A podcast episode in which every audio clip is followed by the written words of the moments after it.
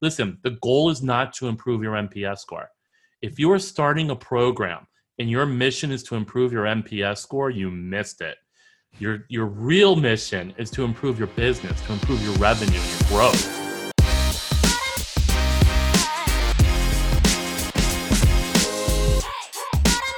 Hello, everyone, and welcome back to another episode of the Account Experience Podcast. And in today's episode, we're going to cover the most important experience metrics you're probably not measuring that will not only change the way your program is run, but set you up for more revenue growth in the process. So, what are they?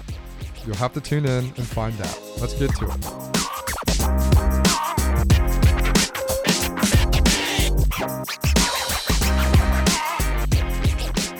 Hello, everybody, and welcome back to another episode. I'm here as always with my co host, Carrie T. Self. Say hello, Carrie.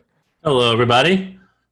So, uh, today, guys, we're going to get into metrics. And I know what everybody's thinking ah, numbers, metrics, run away. But I think why we want to have this episode is because there's a lot of, I I think, confusion in what the main metrics of your account experience program should be or your experience program in general. Um, and we're here to clarify some of that for you all. And the first one we want to tackle is no shock or surprise to anybody on the uh, the call here.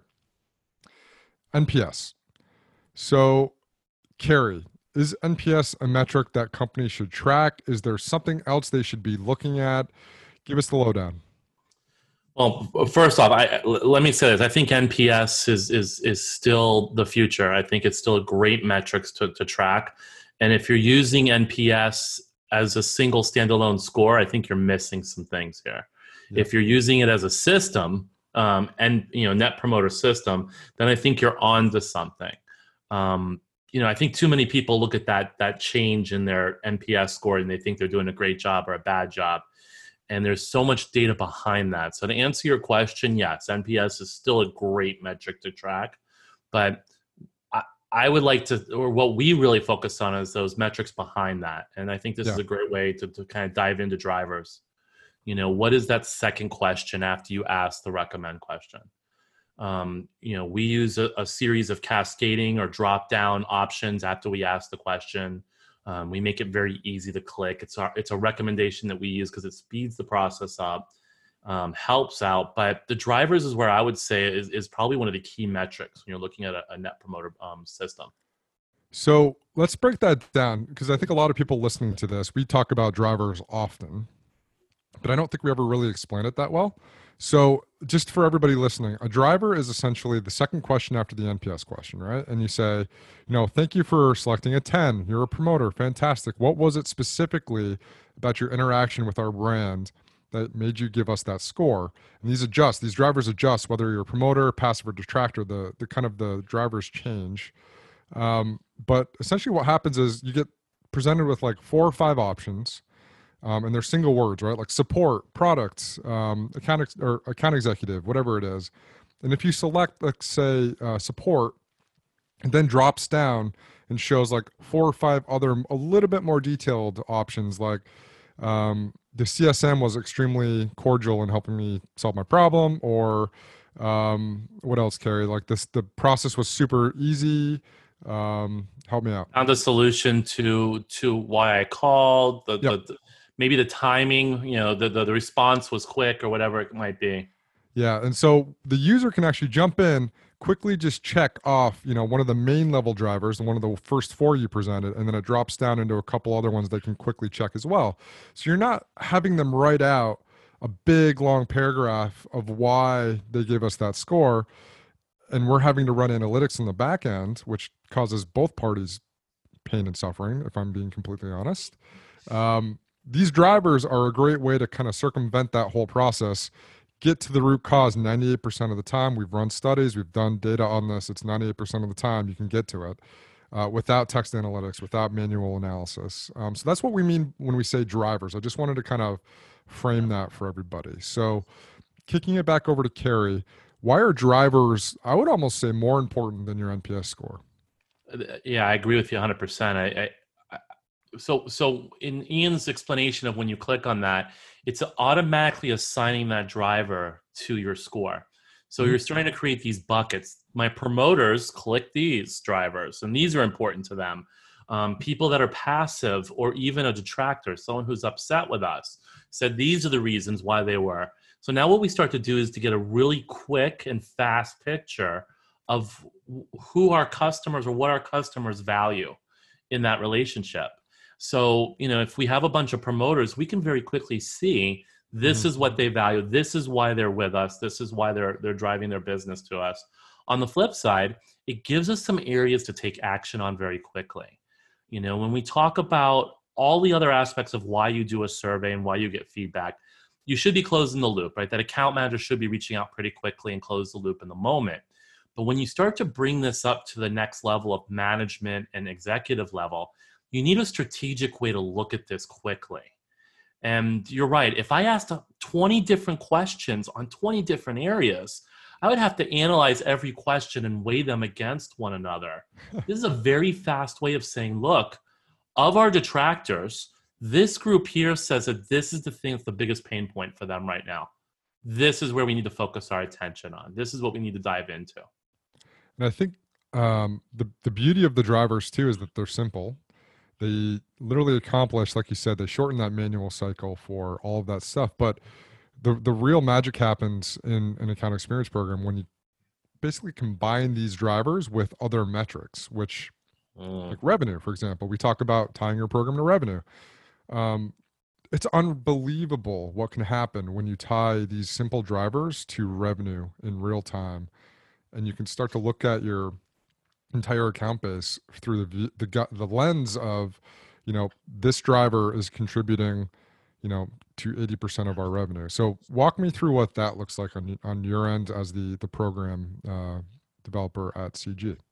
So, so Ian, it's it's, it's a great point because you know money talks, right? We we constantly yeah. going back to that, and we we could we, we would be idiots if we didn't talk about revenue in metrics, right? Because it it should yeah. be, but the power of tying the revenue to the actual drivers is this, and it's simple. How many times have we opened up a platform for one of our customers or ourselves? And we might see a lot of people clicking on one driver and immediately we think that's where we should be investing our time and money. But right. then we open up the revenue and say, but wait a minute, where is our money? The people that are bigger customers, our bigger spenders, let's say, what are they clicking on? What is a pain point for them? And we sometimes see very drastically different drivers being selected in that. So immediately you can open up a report and say, look, I have this much of my revenue tied to this specific driver. Um, and it really helps rally the team and know the right resource to use to that. You can link departments to drivers. I mean, we talked about this before, but these different drivers are owned by different departments, but they can now be immediately pulled into that and know with, where to spend my time, where to put my efforts. Changes. You know, we talk about performance over time. This is not done in a vacuum or a snapshot, but live in the moment as people are clicking on these drivers and you're making changes to your program, you can see in real time if those changes in that investment is having an effect on it. Yeah, and I, and I think the the phrase that keeps coming to mind is every account holds value, but not every account holds the same value or every account is valuable. Not every account holds the same value. Um, and it's it's unbelievable. And it, when you look at drivers and you combine them with revenue, so before, if you didn't have that revenue lens, right? If you're just looking at your drivers from the program standpoint, with or without CG, right? Again, so if you're manually running these on the back end, you would still look at them, and you know, you'd be shocked by how many times it can kind of mislead you if i'm being completely upfront about it where you look at your promoter scores by driver and you're like great wow 80% of the people that like us think that we have great support. Fantastic we're good on support. Um, but then if you combine it with revenue that might be only like 10% of your revenue and then the other 90% of your revenue are maybe liking a different driver. Uh, it's crazy what can happen when you add that revenue layer on top of drivers and i think we talk about making revenue centric decisions that are going to allow your company to grow faster, that's a pretty damn good way to do it. And that's not even that much effort, to be honest. You just basically get the drivers and you combine them with revenue, and then you look at it through that kind of segmentation model. Um, and that's a pretty easy win for most companies. Like again, with or without CG, just start doing it. I mean, It's crazy what you can see. And it's often surprising for companies, especially our customers when they first get on board.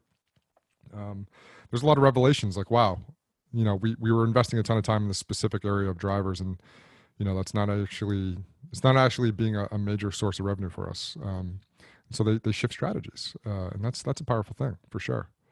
Well, you, you know, you, you mentioned the word segment and, and, you know, the other thing we can do with drivers too is look at where those drivers are coming from. What segment of those accounts?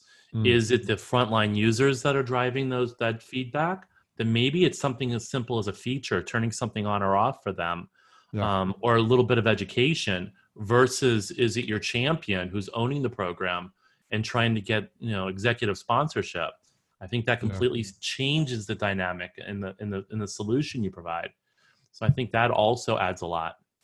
It does. I agree, and, it goes back to that. Uh, I think our first episode is getting the C-suite involved, right? Again, you want to get them on board. You got to align with revenue because that's at the end of the day. Uh, and this is very well documented, guys. You can look into studies that Bain have done. Uh, the CEO's priorities year over year is revenue growth and strategic positioning uh, for the most part. So they're going to care about revenue growth over pretty much anything else or competitive advantage, which again, if you're doing experience right, you should have a competitive advantage over your competitors if you are investing in this type of thing. So, drivers, very, very important um, for a program, not necessarily NPS, right? I mean, that's interesting because most companies do default to that. Let's track the score because it's a it's an easy, simple metric that people can rally around, which is true. So, how do you do? You have any like quick hit tips, Carrie, on how like you can manage those two things? Like, you were a champion at Arius uh, back in the day.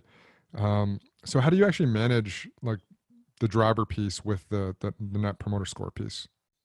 You know, it's I think the the score itself is the, is the grabber. It's the attention grabber. Yeah. You know, if you can show a change or you can show a number compared to, you know, where you were a year ago, at least that'll grab their attention. Right. I think it's simple. You use the word simple, and it is. It's simple enough that anyone can really look at it and say, all right, we've improved or we haven't. Yeah. I think yeah. the dynamic nature of NPS comes from what you do after that. It's that driver. So look, you're doing better. You're you're or you know what? Our score dropped. Is that a bad thing? Not necessarily. You know, we made some changes in the organization. We we're reaching out to a different group. We've got better response now from some some of our from some of our customers. So maybe that changes the score. And that's where the conversation begins, where you start to get to that root cause. And now you're starting to talk to the people that are strategically working on improving the business. Listen, the goal is not to improve your NPS score. If you are starting a program and your mission is to improve your NPS score, you missed it. Your, your real mission is to improve your business, to improve your revenue and your growth. That's why you start an, uh, any kind of program then the NPS will be your doorway to the drivers that will do that for you. So NPS is nice. Everyone gets it. It's a way to get everyone aligned. But when you start talking about making strategic decisions to better your business and grow, you got to focus on the drivers. And I think that's where that's where it starts to get traction. You know, so you lead with drivers. You talk about drivers. You when you have your committee meetings, that's what you put up on the board. You just stop talking about the NPS score at that point. Mm, yeah, and that's such a good point. Where, oh man, it's like the perfect cold open Carrie. You can't just focus on NPS. It's not really about that. You want to improve your business. You want to drive revenue from your experience program. That's ultimately what you should be looking at as your drivers, because that's actually the first line and improving it. It's not necessarily the score doesn't tell you anything, right? It just tells you kind of like a point in time. This is how your program's operating um, or how your your customer base is you know feeling about your business but you want to improve right that's the goal of these programs and drivers are where it's at 100% whether they're manually calculated wouldn't recommend it but whether they're manually calculated or um, you know as we mentioned the the actual automated drivers from cg so next step down the line right? We get this feedback in. We have these drivers. Um, What's the next metric, Carrie, that businesses should focus on to improve uh, their experience program? Would you say it's probably something along the lines of first contact rate from? Okay, yeah. Why don't you yeah. go for it? Definitely, and you know, and I say this all the time. I, I, I talk about don't ask a question if you're not going to do something about it. Yeah. You know, if you're reaching out to to your clients, to your customers, and they're giving you feedback, getting back to them is so important. And I think based on the type of feedback, so we talked about detractors, people that score you um, lower or were less than than happy with you. They're they're, they're not as satisfied. This group is is an important group, especially if you can look at the revenue attached right. to them on top of that. Now you can really prioritize who you get back to really fast. Listen, mm-hmm. you should treat every client like you only have one client. That's a great philosophy. But the reality is, even in that, with limited resources and limited workforce nowadays, you have to prioritize. Hmm. And I think one of the key things that people really get hung up on is, is that when someone gives you feedback and you're a detractor, the, the thought process is, I have to fix that immediately and it puts your front line it puts your account ownership in a really tough position because sometimes they can't provide that solution in a mm. couple of hours or in 24 hours the reality is is sometimes it's much bigger than them or their team and this is where management and executive sponsorship really needs to get involved and own that but mm-hmm. what they can do is definitely reach out and contact that client quickly you know and you know I, I know this sounds crazy but that first contact is usually a metric that tells you a lot more than how fast you close out or how many cases you've closed out. Um, you know, oh, we've we have a close the loop close the loop rate of of you know 36 hours. That's phenomenal. Is it? But but how long are you waiting to contact that person who's upset in the moment? Yep. And when you start talking about first contact and being able to reach out to someone who's who's who's got a problem in the moment Hmm. You see those companies excel and grow and have much higher retention rates than companies who wait to have the perfect solution in place. I love that. And let's just think about it from a normal everyday standpoint, right? You give feedback to a company, you're angry about something that happened. Could you imagine what would happen or how you would feel about that company if they followed up with you within 30 minutes? I mean, I get it. It's hard for a lot of companies that are sizable. Um, but at the same time, if you make it a priority, as soon as that feedback comes in, it takes what 10 minutes to kick off an email or give a call. Um, sure, these might like go into longer engagements, but to your point, that first point of contact, even if you don't have the answer, so powerful, man. If you can get it quick, quickly. Um, so I am right there with you. So first contact rate, you reach out, you make that connection immediately, even if you don't have a solution. You have to trust the system that your management team and your C level uh, execs are potentially working on a system or at least a communication track, right? Not everything can be solved. We know that. Um, but if a customer is upset about something, it's worth spacing our heads to figure out either is this something we can, you know, accommodate or is it, you know, maybe a little bit further down the line. But either way, you're thinking about it, which is great um, and then you hopefully can enact a plan to to address the issues. Um, but that's really what it's all about. Again, back to your original point, it's about improvement. It's about you know growth, um, and that's that's a huge piece of it is reaching out to that customer and making sure they feel heard immediately. Um, so it's a great one. First contact rate. Anything else to add to that piece? Yeah, no, I think you I think you hammered one of the things that were most important to me. You're not always going to have the solution in the moment and you can't yeah. fix it, but I know this sounds really crazy, but what what most people are looking for is some honesty and say, look, yeah. you know, I hear you. I don't have a solution right now, but we're working on it. Immediately, I go into relax mode. You know, I I turn off my engines. I'm like, okay, someone's got it. I've even seen some companies who who can't scale up, don't have enough personnel to get big enough, and even an email to say, hey, Ian's got your message. He's currently working on it. He'll be with you shortly even something like that that comes through lets me know that my ticket's been assigned, someone's got it, they're reading it and looking into it. At least I know that there's been an acknowledgement that something's moving on that. That helps. This episode of the Account Experience Podcast is sponsored by Customer Gauge, the leading B2B account experience software that ties revenue to your experience data in real time to help you make better account centric decisions that drive revenue growth. Quick question what do you guys think is the number one reason B2B experience programs fail? Believe it or not, it's lack of C suite buy in. And in, Customer Gauge's research with MIT, they've found the quickest way to align yourselves with the C suite is to actually align with what they care about most, which is revenue. That's why Customer Gauge is literally built from the ground up to maximize and track the revenue contribution from your experience program in real time. Companies like DHL, Anheuser-Busch, Heineken, uh, yeah, we get a good amount of free beer. OneLogin, Iron Mountain, H&R Block, SuperOffice, and SugarCRM are already using Customer Gauge to maximize their growth by tying their programs to revenue. And with over $10 billion worth of account revenue actively being managed in Customer Gauge, yeah, that's billion with a B. They're the leader in the space. But maybe even more interesting, they found that once you get alignment with that C suite, the needs of these B2B practitioners or the program champions are evolving too.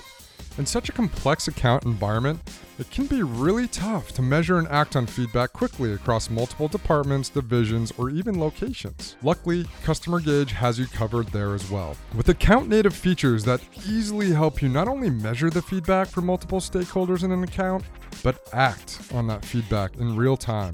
Because at the end of the day, if you're not empowering your frontline staff with the right insights to address customer issues, you're going to be dealing with a churn issue. It's not a matter of if, it's really a matter of when. Customer Gauge helps you distribute this experience data across your entire organization, regardless of department, regardless of location, regardless of division, all in real time. No manual spreadsheets or a team of analysts are needed. Customer Gauge's mission is to help B2B companies harness the power of account centric growth to drive meaningful change in their businesses. And that's a powerful thing. If you want to see Customer Gauge in action, go ahead and check out customergauge.com and get a demo of Account Experience today. You won't regret it. Yeah, and that's a really good point, Carrie, too, just to riff off that real quick. Um, HubSpot does this extremely well. So, HubSpot is a marketing automation system we use internally for Customer Gauge. Um, they tie a face to it, they tie a human being to the the actual interaction, which I think is a genius point by you. So, I don't think it's maybe that secret, but um, making sure that you tie like literally a face and a name. They as soon as you submit your ticket, they're like, hey, you know, Betty from HubSpot is on this thing, and it puts their headshot. I don't know if it's the real headshot or not, but it makes me feel good. it makes me feel good that there's a human being on the Betty's other side. on it. That's yeah, all that Betty's matters. on it. She's Betty's on it, and I'm. Yeah. but Yeah. it's simple, right? But I mean, man, is that effective? And I have to shout out to HubSpot. I think they have their support system down so well. I mean, they are so damn quick. Talk about closing the loop. It's not too uncommon. I did call within five minutes of submitting a ticket. Five minutes. And they're a big company with big clients across the globe. Like, that's super impressive. So, again, um, and that sticks in my mind. So, I mean, and I deal with a lot of vendors. I mean, I'm, I'm VP of marketing, so I have more technology under my belt than I I think anybody would. I'm, I'm embarrassed by it, the amount of things we have on our, in our tech stack. So the fact that HubSpot is, you know, heads and shoulders above all those other vendors is saying something because I, I touch a good amount of them. Um, but five minutes, ten minutes, it's not crazy to get a call again from Betty. She's on it. Um, so that's that's just so powerful, and I love your point of tying a, a, person to it um, because that personalizes the experience and makes you feel like you're not a cog in the wheel. Yeah. yeah. So, so, so let me throw one at you then. Well, Yeah. Let me let's let's talk about another metric. Let's talk about the the the big giant elephant in everybody's room, the revenue. You Yes. know. So so and, and I'm turning I'm throwing it back to you a little bit because as our marketing VP, you know, you're out front of that. You're a big part of that responsibility falls squarely on your shoulders. Yeah. So if I were to talk metrics and revenue, what do you think um you know in a good account experience program what are we measuring what are we looking at So before I get into the answer to that, um, I want to talk about kind of what the marketing landscape looks like right now, and maybe from you know five years ago. Um, there was this thing called the MQL back then. uh, There still is. I think we even still use some form of it internally. But um, what's happened is, as marketers and as these organizations evolve, um, and honestly, I think the advent of the CRO, the Chief Revenue Officer, um, marketers are being held to a higher standard right now, uh, which is great because I feel like we should have been there 10 years ago. But what's happening is marketers are shifting from realizing that the MQL number, which is basically just how many leads can I produce, doesn't matter if they're necessarily qualified by sales or if they're, you know, really high quality, It's just, hey, I produced this MQL. They took some sort of product action. Boom, done. My job's done. I hand it off. So um, yeah, I'm gonna jump in real quick. MQL. Yeah. What does that stand for? Just so the audience yeah. knows. Marketing qualified lead. We use marketing qualified contacts internally because we're an account based uh, marketing team, but it's essentially marketing qualified. That is like basically, hey, marketing says this is good. You know, kick it over to the fence to sales, right? That's essentially what it is. So marketing's evolved, and I think, and the reason I, I'm telling this story, guys, is I think there's a parallel with the experienced people out there, the experienced practitioners. Marketing's evolved from the MQL, in my opinion, to revenue weighted pipeline. So what I mean by that is marketing marketing's contribution is now weighed in how many opportunities do you produce for sales that are sourced by marketing. So, and you can actually put a number on that, right? If sales creates an opportunity, say in Salesforce, they'll say that it's company, you know, HP for $100,000. You can say if you source that meeting um, through marketing channels, you can now claim that $100,000 as marketing weighted. And there's kind of variations, right? You can be 60% weighted marketing, 40% sales. If there's multi touch attribution, it gets confusing. But my point is, marketing has shifted from a, a vanity metric, in my opinion, which is MQL, to revenue pipeline.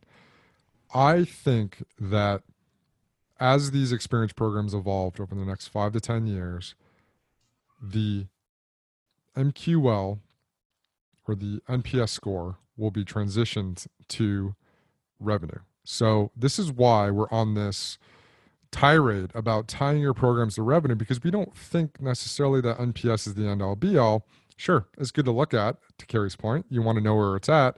It's simple, everybody understands it. But where the rubber meets the road, what honestly the C suite really cares about is how much is your actual program generating in revenue dollars in terms of revenue. And I think that's where the, the real alignment happens across the organization. I think that's where the real alignment happens across, you know, the champion of the program with the C suite. That's how you get up there. You want to get exposure for your program, exposure for your own career.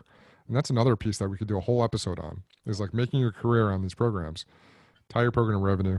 Don't be a company that focuses on just MQLs or just NPS scores. So, so let me, so for the simple-minded people in the room like myself, let me let me put this in layman terms to make sure I get this. So, marketing sure. comes up with, let's say, a campaign. Let's say um, I, I need to bring in quality contacts, somebody that I know sales could possibly sell my product to. Marketing comes up with a campaign that brings people in in one form or another email campaign, social yep. media, um, pay, pay per click. I think right. we've all heard about that, right? Where you mm-hmm. pay X amount of dollars to drive people in. Right. And if that lead comes in, that prospect comes in, and gets handed off to sales and sales does end up making a sale on that like you said $100000 then marketing could say because of our campaign and what we did we see a path that led to that that customer coming on board and you can tie a metric to your campaign success to that $100000 sale am i saying that right 100% Carrie. And okay. I think it even goes a little bit further than that, where literally it doesn't even have to close. You can basically say pipeline influence, which is like, all right, well, we created a certain amount of influence at this account. And what you'll find is that these opportunities, even if you don't win them, a lot of them come back. So whether or not they work this time or the next time, you can track pipeline influence from your account experience program and you can track, you know, total revenue from your account experience program over here. And then it gets into the whole discussion of ROI, return on investment or return on experience, right? And then that's a whole different conversation, which is really cool. So, moving beyond those vanity metrics and, and tying your program to revenue allows you to have different discussions within the organization. And people tend to stand up straight when you talk about revenue in the terms of these types of things. And I mean, it is uh, one of the more interesting things we're, we're seeing our clients do. Um, and it's it's just uh, when you do it, it seems crazy that you were never doing it before. It's like, wow, I was kind of flying blind before. Um, and we can get into that with our next metric, which is coverage. Mm. Um, so, coverage is essentially how much of your account base's revenue you have responses from. So, if you have 20% coverage, that means you only have responses from 20% of your account base. So what can actually happen, and this happened to us guys. Full full disclosure, right? So let, you can read it in our account experience book. Um, we thought we had an amazing program. Uh, we still do, uh, but we're learning, right? We we thought we had the best program in the world. We had a really high NPS score. This was pre account experience, pre you know all of our product innovation. Um, what ended up happening? We did some data, and we had companies churn. Accounts would churn on us. We had a really high NPS score. They would churn again. Another account had churned, and then we started to dig into the data. And what we found was our score was only from 20% of our revenue. So that little small pocket of revenue was giving us a really high score, but the other 80% of our revenue base wasn't responding at all. So we had very low coverage, and that skewed our entire view of the program. You can imagine, right? We were basing our decisions off of 20% of our revenue. We had drivers in there. We had feedback that we're, you know, improving our business around, but it was only 20% of our revenue. Um, and 80% of the revenue on the other side was basically left unknown. Uh, we didn't know what they wanted to improve. So we weren't really necessarily kidding our, our product innovations around that 80% of unknown revenue. So I'm going to stop there because that's a, a long-winded rant. I'm sure Clary can, uh, Carrie can clarify some of this for us. But what are your thoughts on coverage, Carrie? Wow.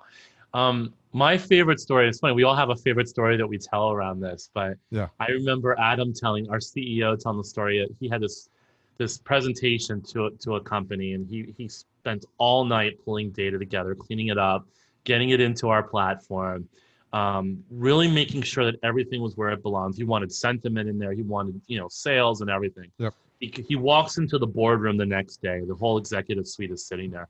He opens up the platform and it's blank.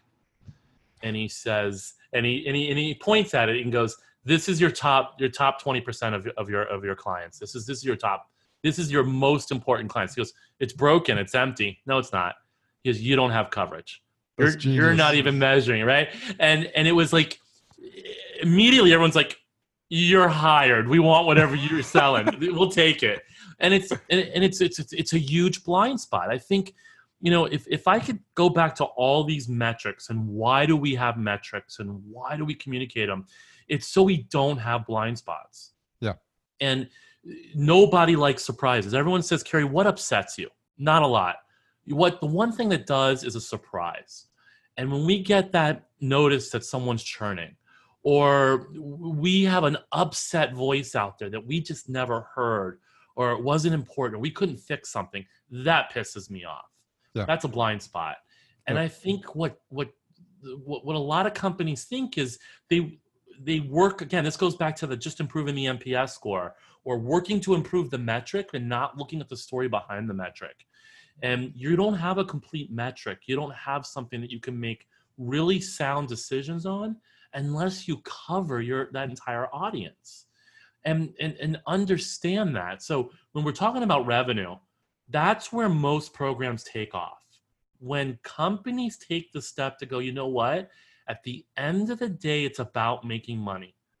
If anyone is is under the misconception that you're running a business for any other ob- uh, objective, you're wrong. And there's nothing wrong with that. You have to be profitable.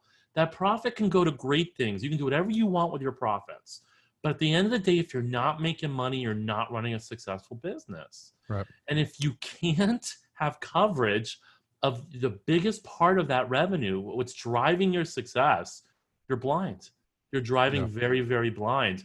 And you know, it's it's that mistake you fall into. You're allowing that loud group to drive your company and they might mm-hmm. not be spending a penny for you. It's always that that customer that walks into that your favorite restaurant and yells and screams and is making the noise. I won't even tell you what name they use for this person. It's not even I don't even want to do that. But you know, they they're the one that drives all the attention but they usually end up spending the least amount or nothing at all mm-hmm. and it's that quiet guy in the back of the restaurant that you've ignored mm-hmm. who is is the biggest spender you know and he'll just quietly go away you know he thinks he's spending a lot of money or she and he they don't need to to, to, to be loud they just want to be recognized for that so i think that's where coverage really comes into are you truly, truly covering the most important part of your your your base and your client base?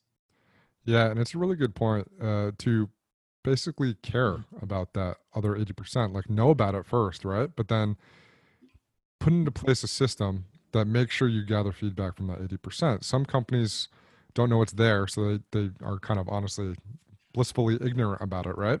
And that's okay because again, we were there too. Like we were that company at one point where we just didn't realize it. Um, but once you do, the next step is to put a plan in place to get feedback from that 80% of that revenue base, right? Um, and then your focus kind of shifts from, all right, serving that 20% of re- revenue that is very loud and giving very detailed feedback. And your point of they're usually the lowest spenders is spot, spot on, um, 100%. Uh, but shifting your efforts as a, as a company, as a team to not only getting clever ways to get feedback from that 80% of your revenue base, but taking that feedback and, and building it into your product, building it into your systems, your processes, your people.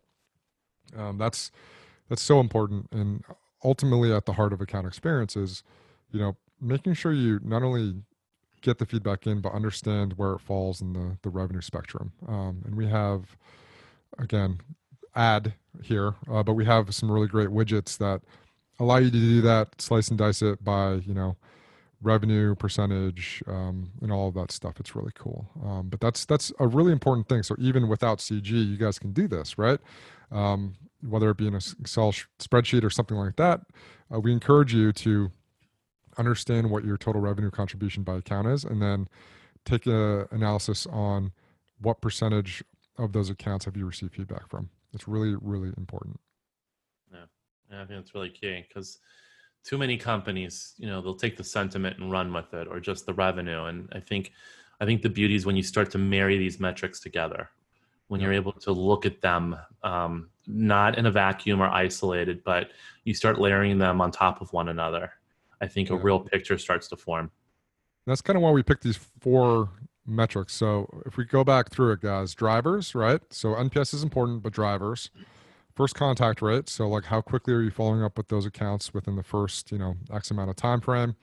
Revenue. So tying your program to revenue itself the mql little example and then coverage. So these four metrics are going to and they're not often discussed which is really interesting. So that's what makes us think that this market is so young and so new that these are deeper metrics that we don't hear discussed often. But um, when you do come across a company that discusses these, they usually have a very complex, you know, really well thought out program that they're measuring the real things that matter. They're growing their business. They're, you know, they usually have triple digit percentage growth every year. Um, this is the secret. This is what they're doing, guys. They're looking at it from a revenue standpoint and they're really applying these changes to their businesses in real time. Uh, these are the unicorn metrics, if I'm being honest. These are kind of what uh, you should care about. Um, so yeah, Carrie, anything else to add before we wrap up here? I think that's a really good first metric episode. I'm sure we can have a bunch others after this, but we wanted to have this discussion for a while. We even mentioned it in a previous episode, so we finally got there.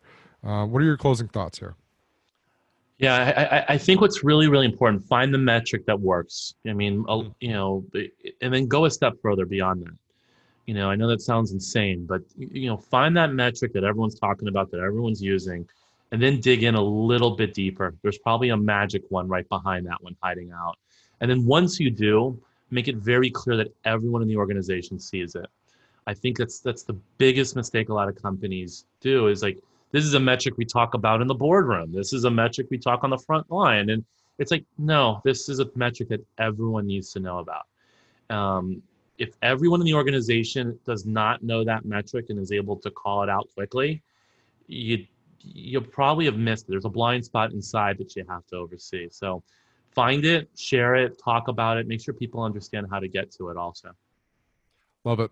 It's uncovering those blind spots, being aware of them and, and enacting a plan to to fix them. So all for that. So, Carrie, thanks again, my friend. This has been another episode of the Account Experience Podcast.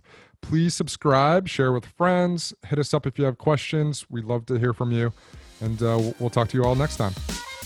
Thank you.